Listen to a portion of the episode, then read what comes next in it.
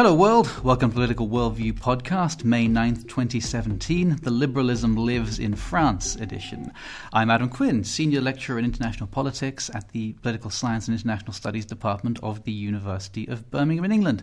I'm joined by my usual co-hosts, Cristala Yakinthou, a Birmingham Research Fellow. How are you doing, Cristala? I am doing very well, thank you, Adam. How are you doing on this fine sunny day? Excellent.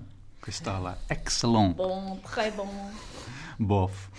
And by Professor Scott Lucas. Exactly. The, the, the, the potential is limitless for this to run and run. Depends uh, on our vocabulary as to how limitless that potential is. That's true. May have to deep mine uh, mm-hmm. the deep memory. And, as yet not joining in the jocular Frenchisms, uh, Professor Scott Lucas, a professor of international politics and editor of news and commentary site E A Worldview. How are you doing, Scott? I'm very chirpy, as always. Without a trace of French. Not, not, not, not yeah, try. I'm from Scott. Alabama. There's no way I'm going to try a French it accent. It wasn't compulsory on the curriculum. Yeah, Monsieur Jean-Claude, Monsieur Jean-Claude, téléphone, merci, Madame Martin, j'arrive. And at that point, I blanked out anything else from high school French. Well, I mean, you're right next to Louisiana, so I thought you might have been able to get a little bit of it um, indirectly. I just simply ate the food in Louisiana. I didn't listen to what they were saying. Well, uh, that sounds like the makings of a tourist board promotion, but let's not probe it too, probe it too far.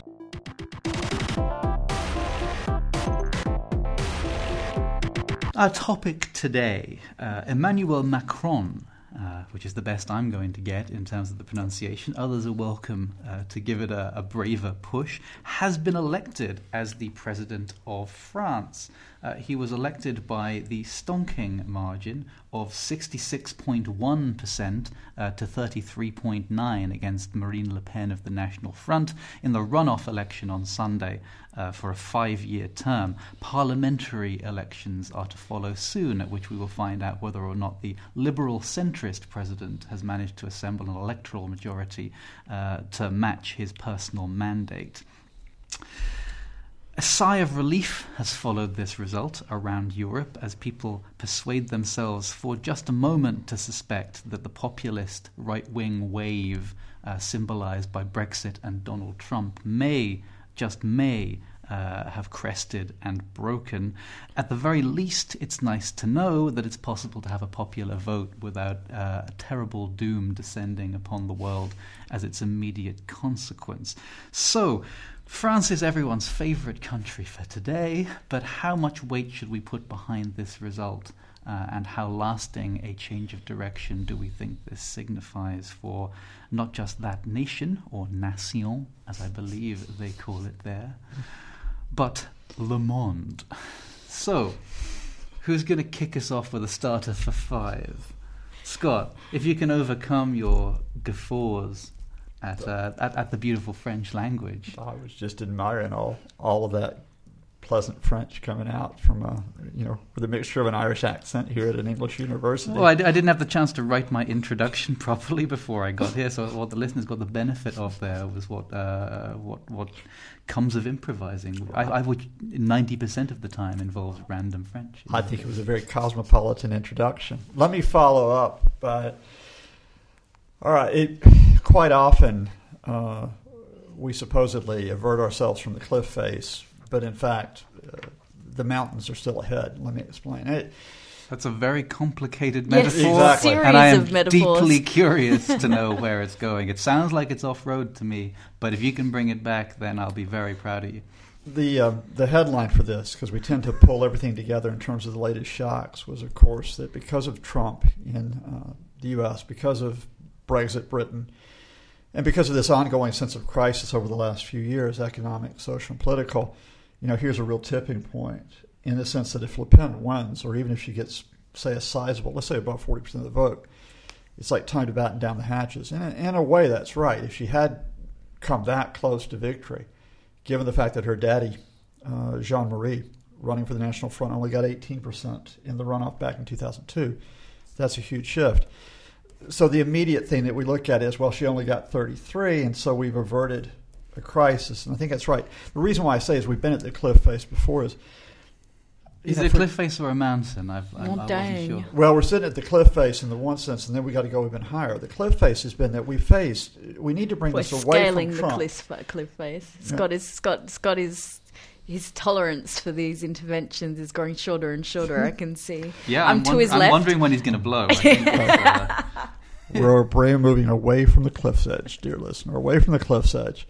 Can you visualize We're it? Scaling the cliff edge. That's where you were before I interrupted. Oh, slow down now. All right, I'm getting my heights and my depths confused. We're almost on the edge of an abyss, if I'll try that one. Whoa, the ground's gone altogether now. Exactly, because we're looking at the fact that, for example, we were here a few years ago when the idea was is that Europe was going to break apart economically because we had the crisis that ranged from Greece, going across to Italy, to Spain, Portugal, across to Ireland. And certainly that was a significant challenge. And although there are still economic problems, the E U has not fallen apart economically. Uh, then we have the shock of Uh, the Brexit vote and what that might entail. And while I think there will be serious damage to this country, I don't think that portends the end of the E U either.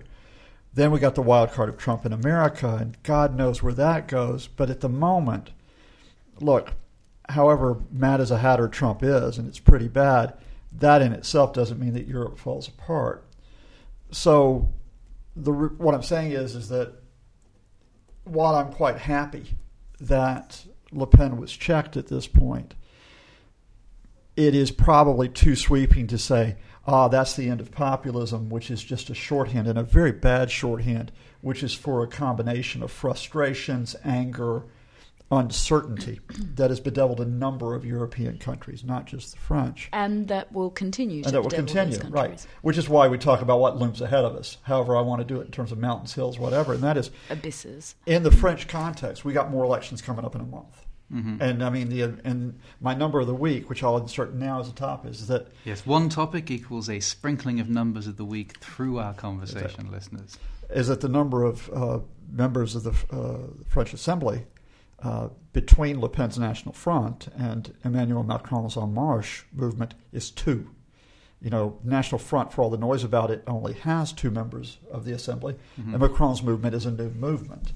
So we're going to get all this replayed in, in, in the forthcoming weeks, is despite what has happened in the presidential election, is the swing to the hard right enough that we see a significant number of National Front M Ps and now are members of the assembly.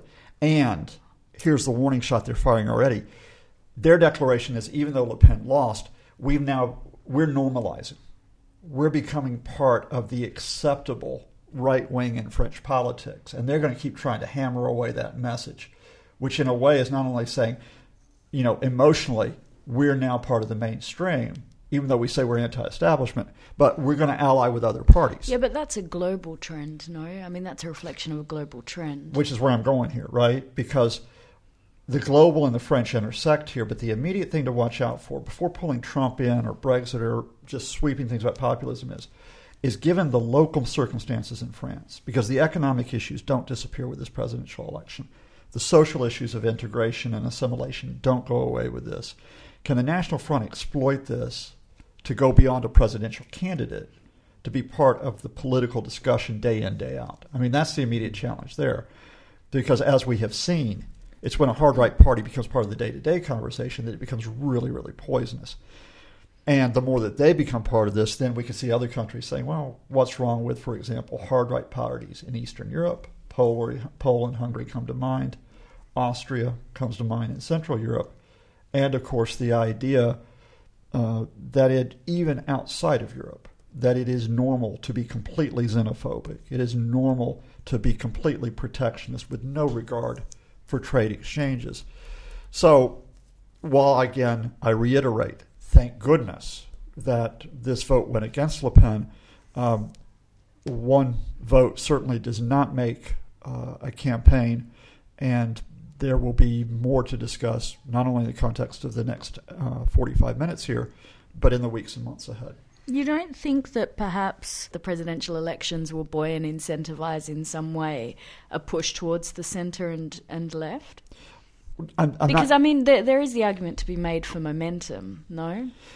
You could make the argument for momentum, but you face then the realities of party politics that come into play here. I mean, the reality here is, in a way, Macron was a although he's created a party, he stood above party. Mm. You know, vote for me, you're not voting for Le Pen. Beyond the National Front, you've got what we might consider a right, center-right group of parties.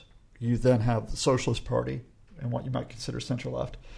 And then you have uh, the parties further to the left, including that of uh, of Mélenchon, the, the the communist candidate in this election. Now, once we get into parties fighting against each other, that call for unity dissipates real quick. Mm. And in a system where you're talking about various types of proportional representation, you can get very complex wow. results that come out of this. So I, I think the political realities are going to hit home. Right. What I would be looking for is that the message beyond parties trying to get their votes still is the same, that says, look, we'd like you to vote for us, but there is a wider message, even though we're going into voting for the assembly, which is still is we are ruling out this move to the hard right. We do not want to go there. Um, you know, I hope that. It's just a question whether that plays out in the next few weeks. Mm. Well, I, I, at the risk of repeating what, what I said in the introduction, I'd like to take a moment to uh, revel in the simple pleasure that comes from a democratic vote taking place without it leaving the taste in my mouth that democracy uh, may not be uh, all that I thought and hoped that, that it was. Uh, you know, it, it's nice to know that forces other than those that appeal to the basest instincts of nationalism and fear uh, are capable of mounting a successful election campaign. But uh, that's clearly going to dissipate pretty fast among the real problems that, that, that France has to deal with. Uh, when it comes to looking to the future, I can imagine, I can see a fork of possibilities in the road. Like, one lesson I can imagine drawing from this is that it is very, very difficult to make these kind of right-wing, nationalist, populist breakthroughs from outside of one of the major established uh, political parties. That Donald Trump managed to get himself elected because the Republican Party's rules allowed him to hijack their nomination, and then a series of incentives meant that a lot of people who would not fit the category of a Trump voter under any other circumstance rallied behind him as the Republican candidate. The Brexit vote kind of re- cut across party lines to produce a, a kind of uh, populist right-wing movement that fractured the Labour Party and empowered uh, the Conservative Party in the end. But U KIP, the U K Independence Party, the party that was notionally the uh, insurgent movement in the party political system, was never going to take over the system before the vote and seems to be going absolutely nowhere right now. So you, you, I can tell myself that the story here is that the, the National Front is just too tainted by association with a certain kind of virulent extremism to get above a certain cap in terms of its support when it becomes a binary choice between it and and something else. The pessimist in me then thinks, well, Emmanuel Macron has been elected to run a country that still has a lot of the problems that it had before. There is still a great deal of resentment around uh, immigration. There is still a uh, relatively high uh, unemployment rate in certain sectors of the population. Rightly or wrongly, there is still a strong narrative about economic stagnation. There's been some economists backing and forthing about just how good or bad really the underlying French economy is, but you know, it's got some economic problems, et cetera. Emmanuel Macron, having arrived newly on the scene as the, the shiny young avatar onto which all hopes for progress and uh, uh, and whatnot can be can be projected, became very, very popular in a very short period of time. Uh, it is possible, if you do that, to become very unpopular in a very short period of time. Let's not forget he's replacing a president who decided not to run again because his approval ratings in the opinion polls went to four percent. Uh, that is just by the sense of any country I ever paid close attention to, almost unimaginably terrible. So it is clearly possible for someone, and, and Macron is effectively a socialist candidate, really. Like, he had been in the cabinet of François Hollande, the the outgoing socialist president. Uh, he was not uh, able to get the nomination of the Socialist Party, but the person who did wasn't someone behind whom the Socialist Party could unite with any enthusiasm, and Macron ended up getting the, the support of a lot of the establishment of the Socialist, the Socialist uh, uh, Party. So he's going to try and govern from the moderate centre-left, one would think, and therefore it would seem eminently possible that faced with the same challenges that have just undone one moderate centre-left president, uh, at least moderate by French standards, he may find himself uh, similarly whacked by the realities of getting anything done in the French political system, and his popularity may suffer. So maybe Marine Le Pen or whoever else becomes the the uh, representative of the Front National is going to be waiting to reap the benefit of that with, uh, with more success next time round. It's, I, I, I can be optimistic or pessimistic about how it goes, depending on what moment of the day it is. Let me throw in a couple more things um, to consider, because despite the note of caution at the start, I, I do think there are grounds for looking on an upside here. The first is the Russians have been checked. And I'm going to be very, very forthright about this, because it did come out just before the vote, and it should be explicitly said, that the Russians were meddling seriously in the French election because they've been buoyed by what they were able to do in the U S. Well, this is that there was, it was announced that there had been a major hack of Emmanuel Macron's uh, electoral machine's emails, and that had been dumped in an online location.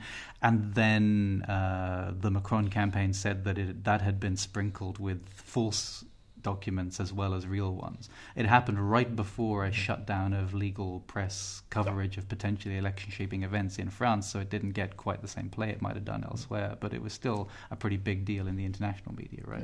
Yeah. And, yeah, and the suspicion is that the Russians, in the same way as they did this to Hillary Clinton in in the United States, did it to him. Yeah, and, and on the specific case, there is evidence that identifies, there's a specific name who's been identified as the person responsible for this, who has links to the Kremlin. But it's not just that immediate hack, as they did with the U S election, and as they've tried to do with the German election, which is coming up, of course, that the Russians put a massive state propaganda effort into trying to destabilize any opposition to uh, to Le Pen. They did it to François Fillon, the conservative candidate, who came a cropper for various reasons, and then they did it to Macron. Um, so this is sort of a poke in an eye to those Russian influence operations. We'll see how that pans out. But I think the wider point is that I think there's a difference here between France versus Britain and the U S, and I want to see how this plays out. And that is, someone once explained it to me this way, that, that in France, in the schools, they talk about the European project, and in the media, they talk about the European project. Well, quite clearly in the U S, they don't talk about the European project. And from all I know about this, it will be a quixotic campaign. Uh, yeah, exactly. President, your but, belief in the European project. Yeah, but my understanding here is, is that in uh, the U K schools as well, it's equally quixotic to talk about the European project as well, despite being a member of the E U. Now, it strikes me that while this vote in large part is about French issues, is that at least part of it, given Macron's vibrant defense of the European project, is about that as well. The European project as a peace project?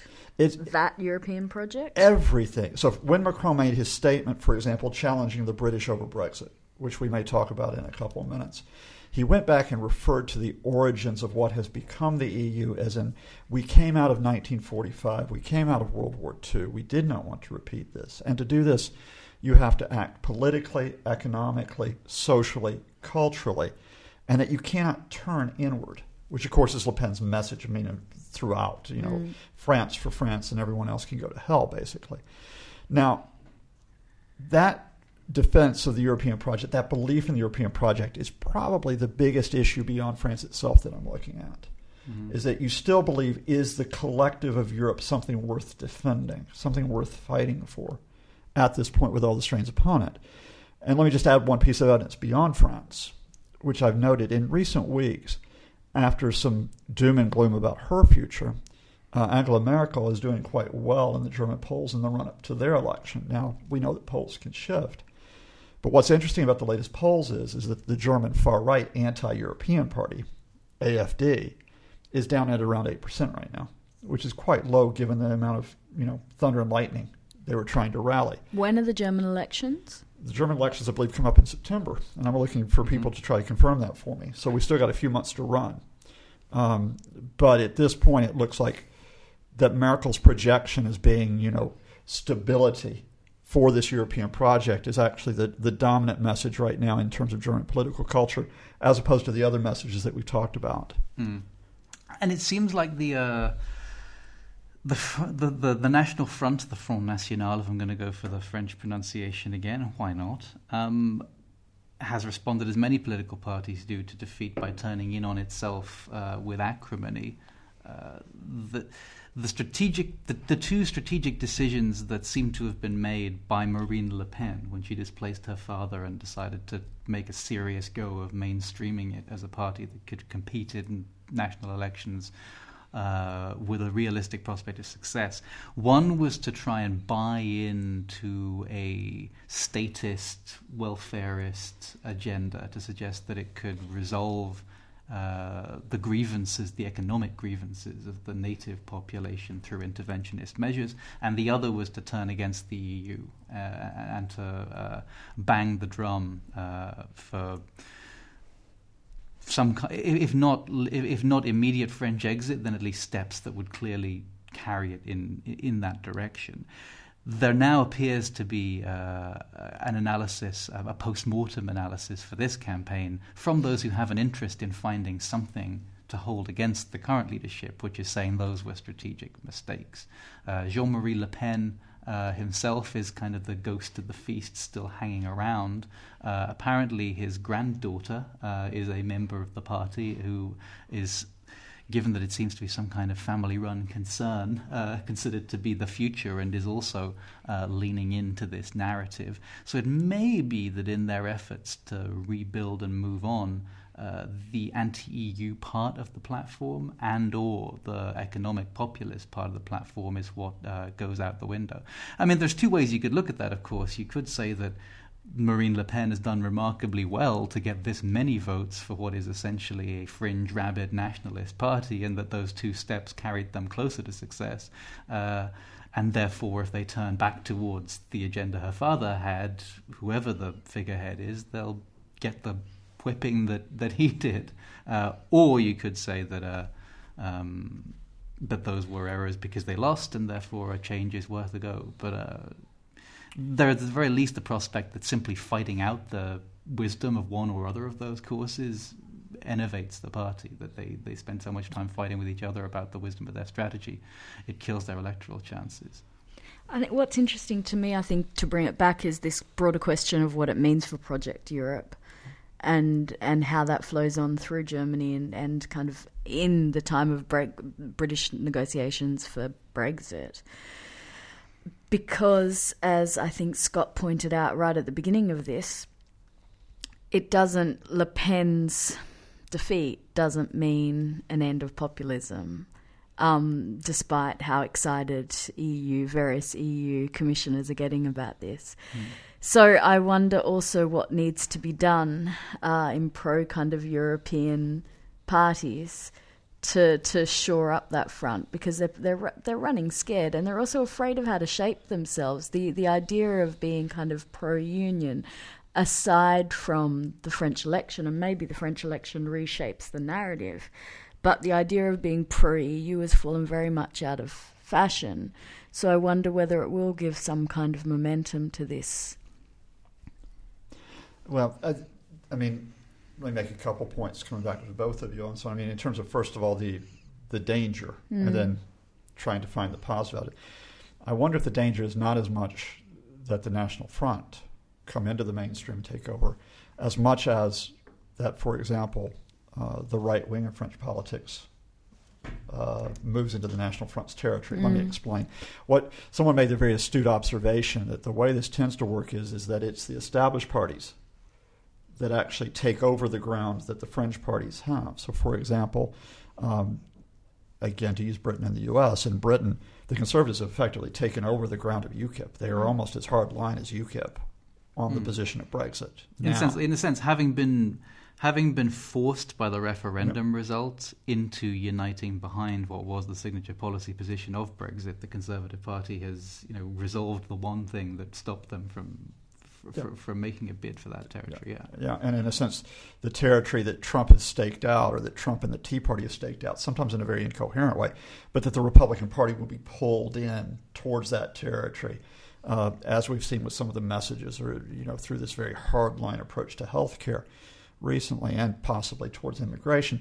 Now, in the French case, therefore, it was if François Fillon had won hypothetically versus Le Pen, would Fillon have become more hard line on immigration, more hard line versus the rest of Europe? That's been averted for now, mm. but we stress for now, which brings us then to Cristala's point, which is a very good one. This is just a personal opinion by someone who is from outside the E U, but it strikes me that you've got to get back and connect up with people, first of all, at a local level, which is what are they concerned about? They're concerned about housing. They're concerned about education. They're concerned about health care.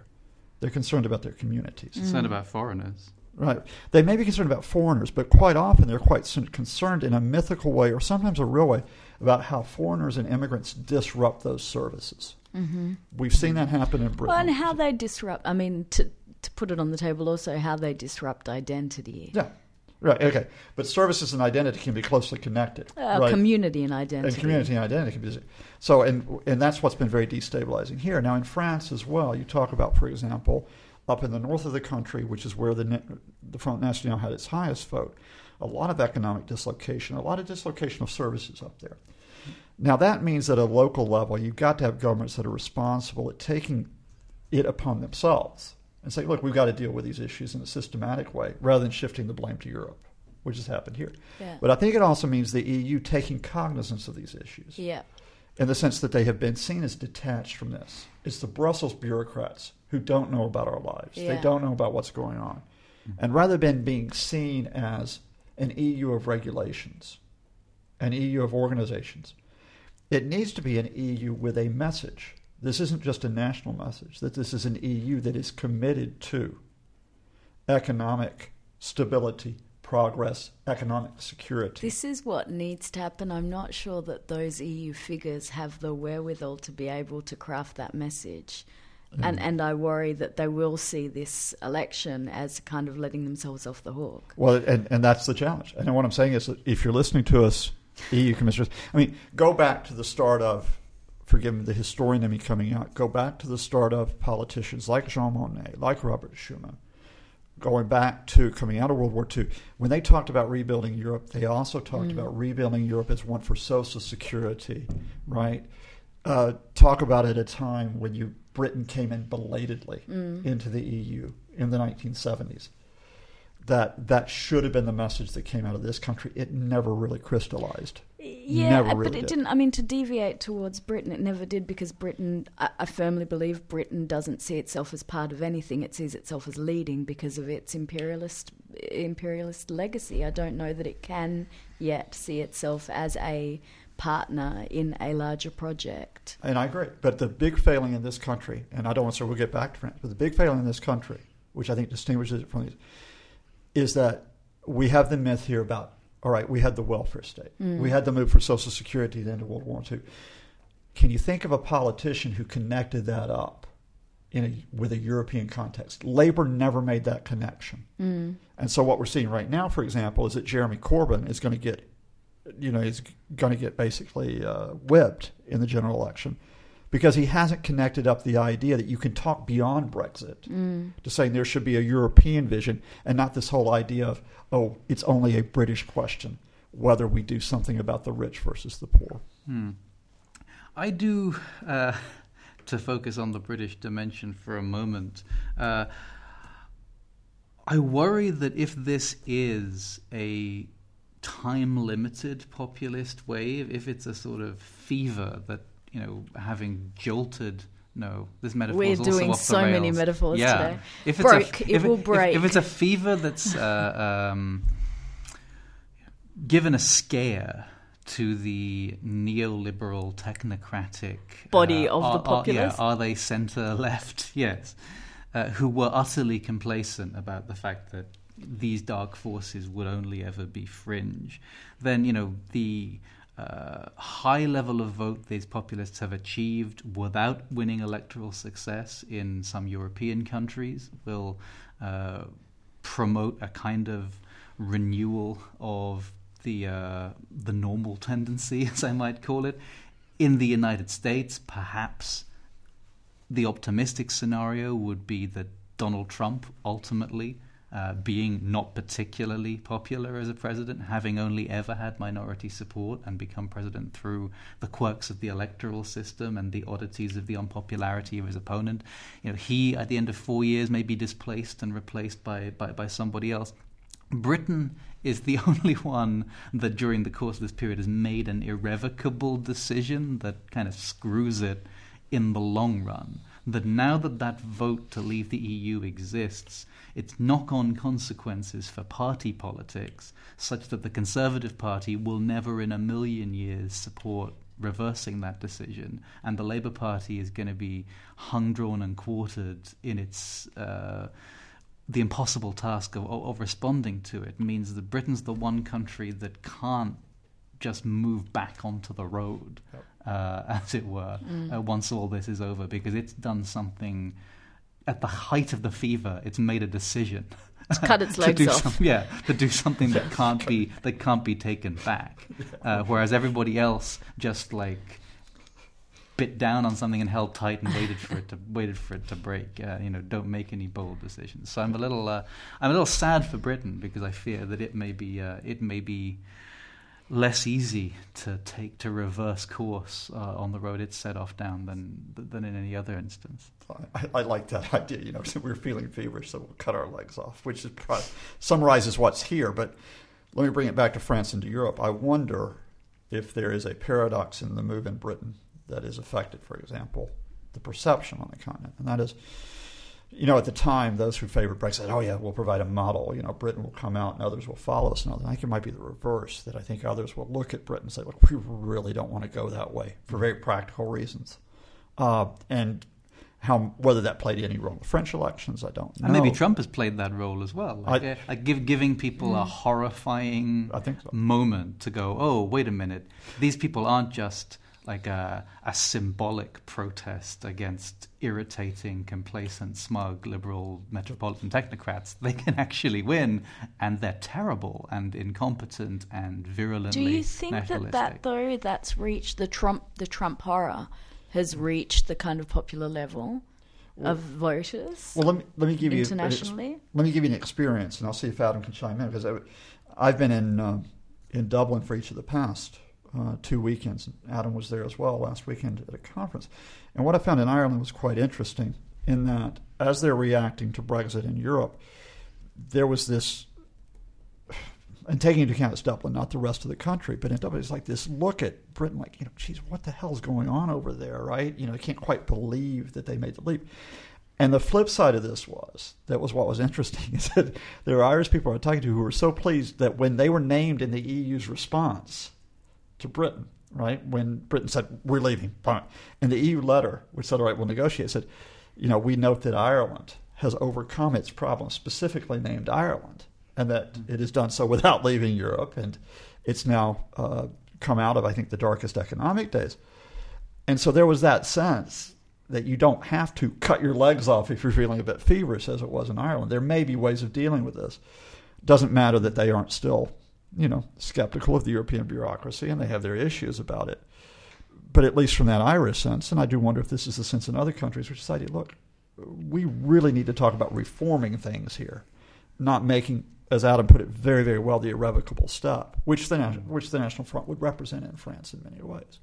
Well, Cristala, we talk a lot on this podcast, uh, generally, uh, uh, yes, as we, is the purpose we, of a podcast. We talk in, we talk a lot as a rule, but one of the things about which we talk a lot is the situation in Turkey, where we have this um, descent, apparently um, unstoppable at this point, into one-party rule and possibly even one-person rule, uh, based on Uh, kind of mainlining uh, of aggressively populist tendencies. Is wh- is that something that is specific to the place that it happened, and for any good, solid, structural reason could not happen in the countries of Western Europe? Or is that like a warning about how easy it is for relatively liberal and democratic institutions to go completely off the rails if everybody doesn't keep a firm eye on them. Like, are we seeing here the robustness of Western European liberal democracy and the uh, fragility of it in the further east we go, or is it too complacent to think that, and basically it's a warning about what is possible anywhere, anytime? I think that the answer to that, as a good academic, Adam, I think that the answer to that is complicated. And well, we've got we've got lots of time for complication here. It's one thing we love. And sit somewhere Break between, and sit somewhere between your two. I haven't come up with any metaphors today. You know, your forks in the road and Scots mountains, and I'm really struggling here to find a yeah. a turkey-related metaphor. Um, I think that what is happening in Turkey is a, a combination over a decade or so of a series of events that are specific to the region and the pressures, pressures on the region that might be felt differently maybe in Western Europe. And I'm talking about, you know, this this courting of the European Union that, that the party did, and then the kind of feeling of rejection and the, the whole kind of psychological series of issues of wanting to be and wanting not to be part of Europe, and Europe's rejection and enticing or, or court, courting of Turkey, together with, over time, the the change in Turkey's perception of where it sits as a regional and as a global power, and that coalesced with Iraq and Syria and a whole spectrum of unfortunate um, global events.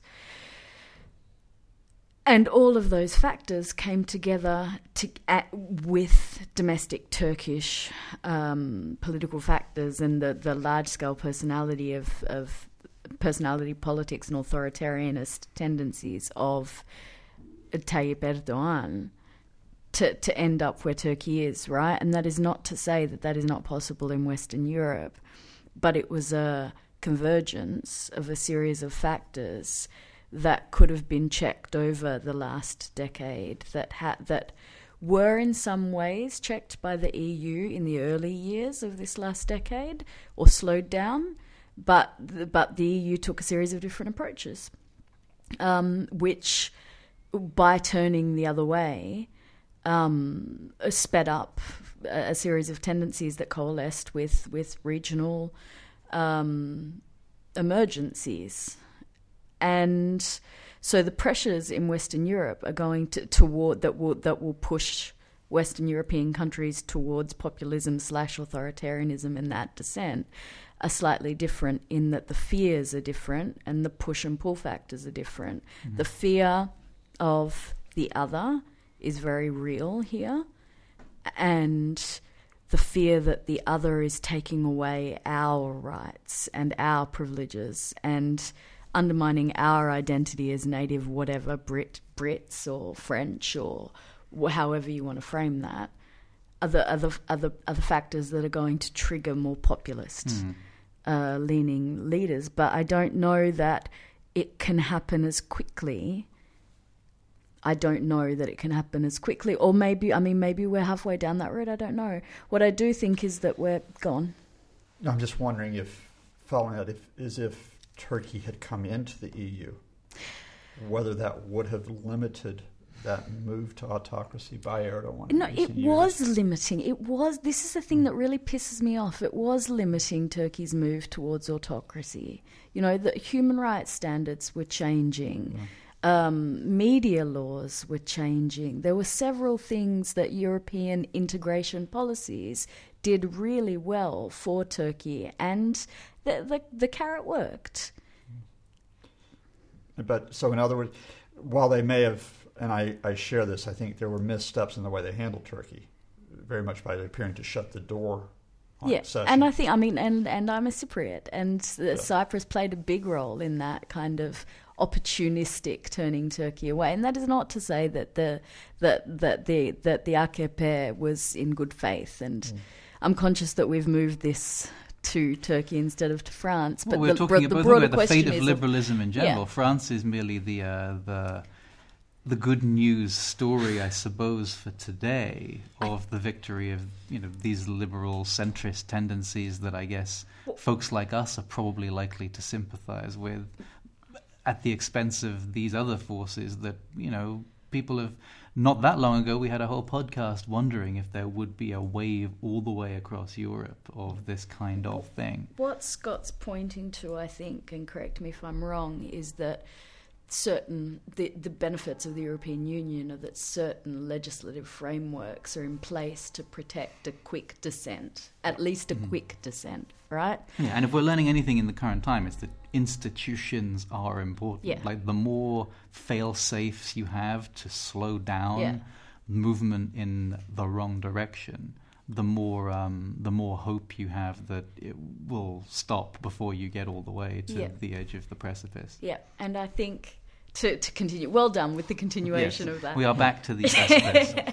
I think the thing that uh, the thing that resonates with me out of all of this conversation is is this idea of what Europe was to begin with, and if we reduce it to its kind of most basic element, it was to protect against the, the sliding back into war again, right? Mm. And so what like, we've... war is bad, and nationalism, which causes yeah. wars, is bad, and, and let's, let's let's find ways to stop that happening. Yeah, yeah, absolutely. And so that was the beginning of the project, and that is that remains the heart of the mm. project. And I think what we've forgotten is how easy it is globally for us to revert to war, and how actually mm. in large swaths of the world th- this is this is where we are right now. And so I think that I think that this return to the, the basic principles of the European Union, however hard that might be, is what we need to kind of reorient ourselves towards. And isn't that one of the things that's most annoying? I think it is, certainly, about those who are Uh, sympathetic to these parties, you know, your um, at least the thinking ones, the mm. ones who, you know, can give you a, a narrative of why, say, voting U KIP is is a perfectly respectable thing to do, or, or whatever. Like, it's that they treat it as um, uh, both hysterical and tacitly a slandering of them, to suggest that empowering these kinds of movements does materially carry us back closer to the yeah. possibility of um, conflict in, in, is... in Europe, because, as, as if um, you know, because they, they imply, of course, it'll be fine. Like, we're all so far past that that we don't even need to think about the possibility of that kind of conflict. And raising it as a spectre is just a smear against respectable, civilized, national identity-oriented politics. Whereas I think what we would agree is that once you open that door, terrifyingly quickly, uh, you know, small C conservatives who think they're straddling that divide between the the terrifying nationalist right and the and, and the centre can be totally overrun by the forces they've unleashed. I agree with that doomsday assessment, but I, I just want to second Cristala's call. I think the, that envisaging, being able to articulate and then act upon what it, a notion of social democracy, which isn't just bound up with an individual community or even country, but that we all have a stake in this. That's the way forward. But, of course, we're saying this as academics sitting up here on the Mirror yeah, and Tower. And the question is how. How do you communicate that right. that very message, and the idea that the, the door that Adam doesn't want to open, that's a, you know, that the slide into into whatever, what did what did you call it? The, nothing good. It was something, yeah, the slide into nothing good, Voldemort's world. Right. But, like, you know, at the end of the day, at the risk of pulling out the... the uh, the big card that no one wants to pull out in these discussions, like, Adolf Hitler didn't end up being Adolf Hitler just because everybody loved him and Nazis. He got where he did because a uh, a sufficient number of conservative types uh, were sufficiently complacent about their ability to tap into the forces he represented and control it within institutions that benefited them, uh, to think that you could play with this fire. Uh, and it ended up burning the whole house down. And they're treating that as though it's like some historically never before, never again uh, event just seems wildly complacent to me. Even if no one's going to be precisely Hitler, uh, they could at the very least be Mussolini, and that's pretty bad too, you know?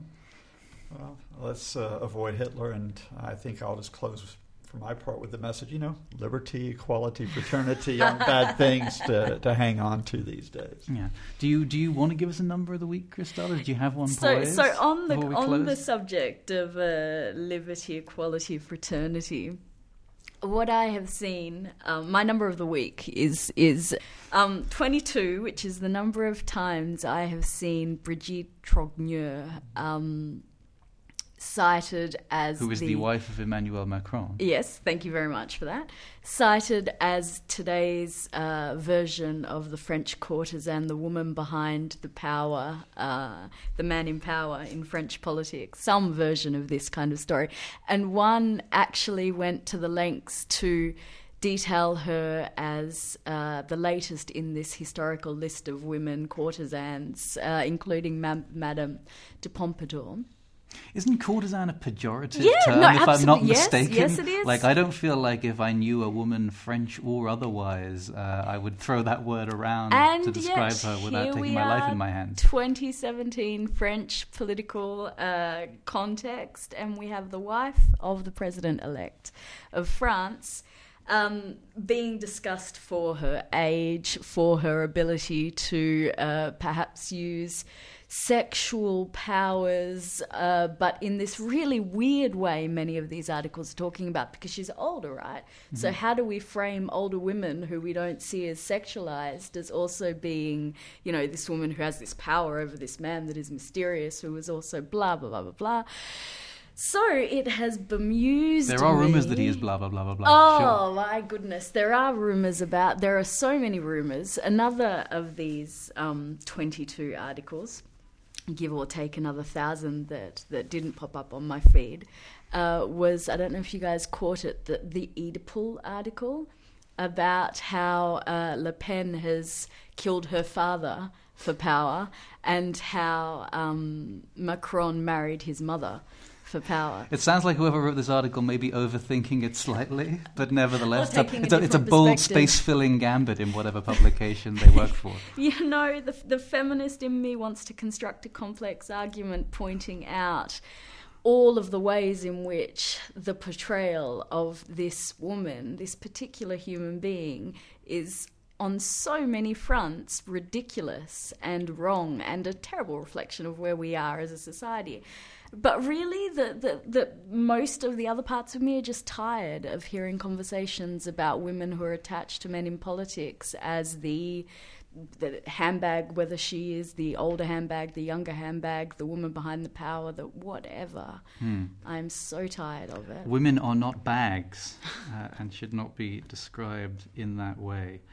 I'm going to um, be a little drier, Uh, I guess, in my uh, in in my number of the week just before we wrap up, which is eight, uh, which is the uh, polling error uh, in the final round of the French election, which is to say uh, a thirty-two percentage point uh, victory was uh, the actual result um, for uh, the presidential election. Uh, whereas twenty-four percent margin of victory was what was predicted in the polls. Now, Uh, as Nate Silver has pointed out on five thirty-eight, that is larger than the polling error by some distance for both the U S presidential election and uh, for the Brexit referendum. However, because it was in the same direction uh, as the ultimate winner, everybody is completely indifferent to it.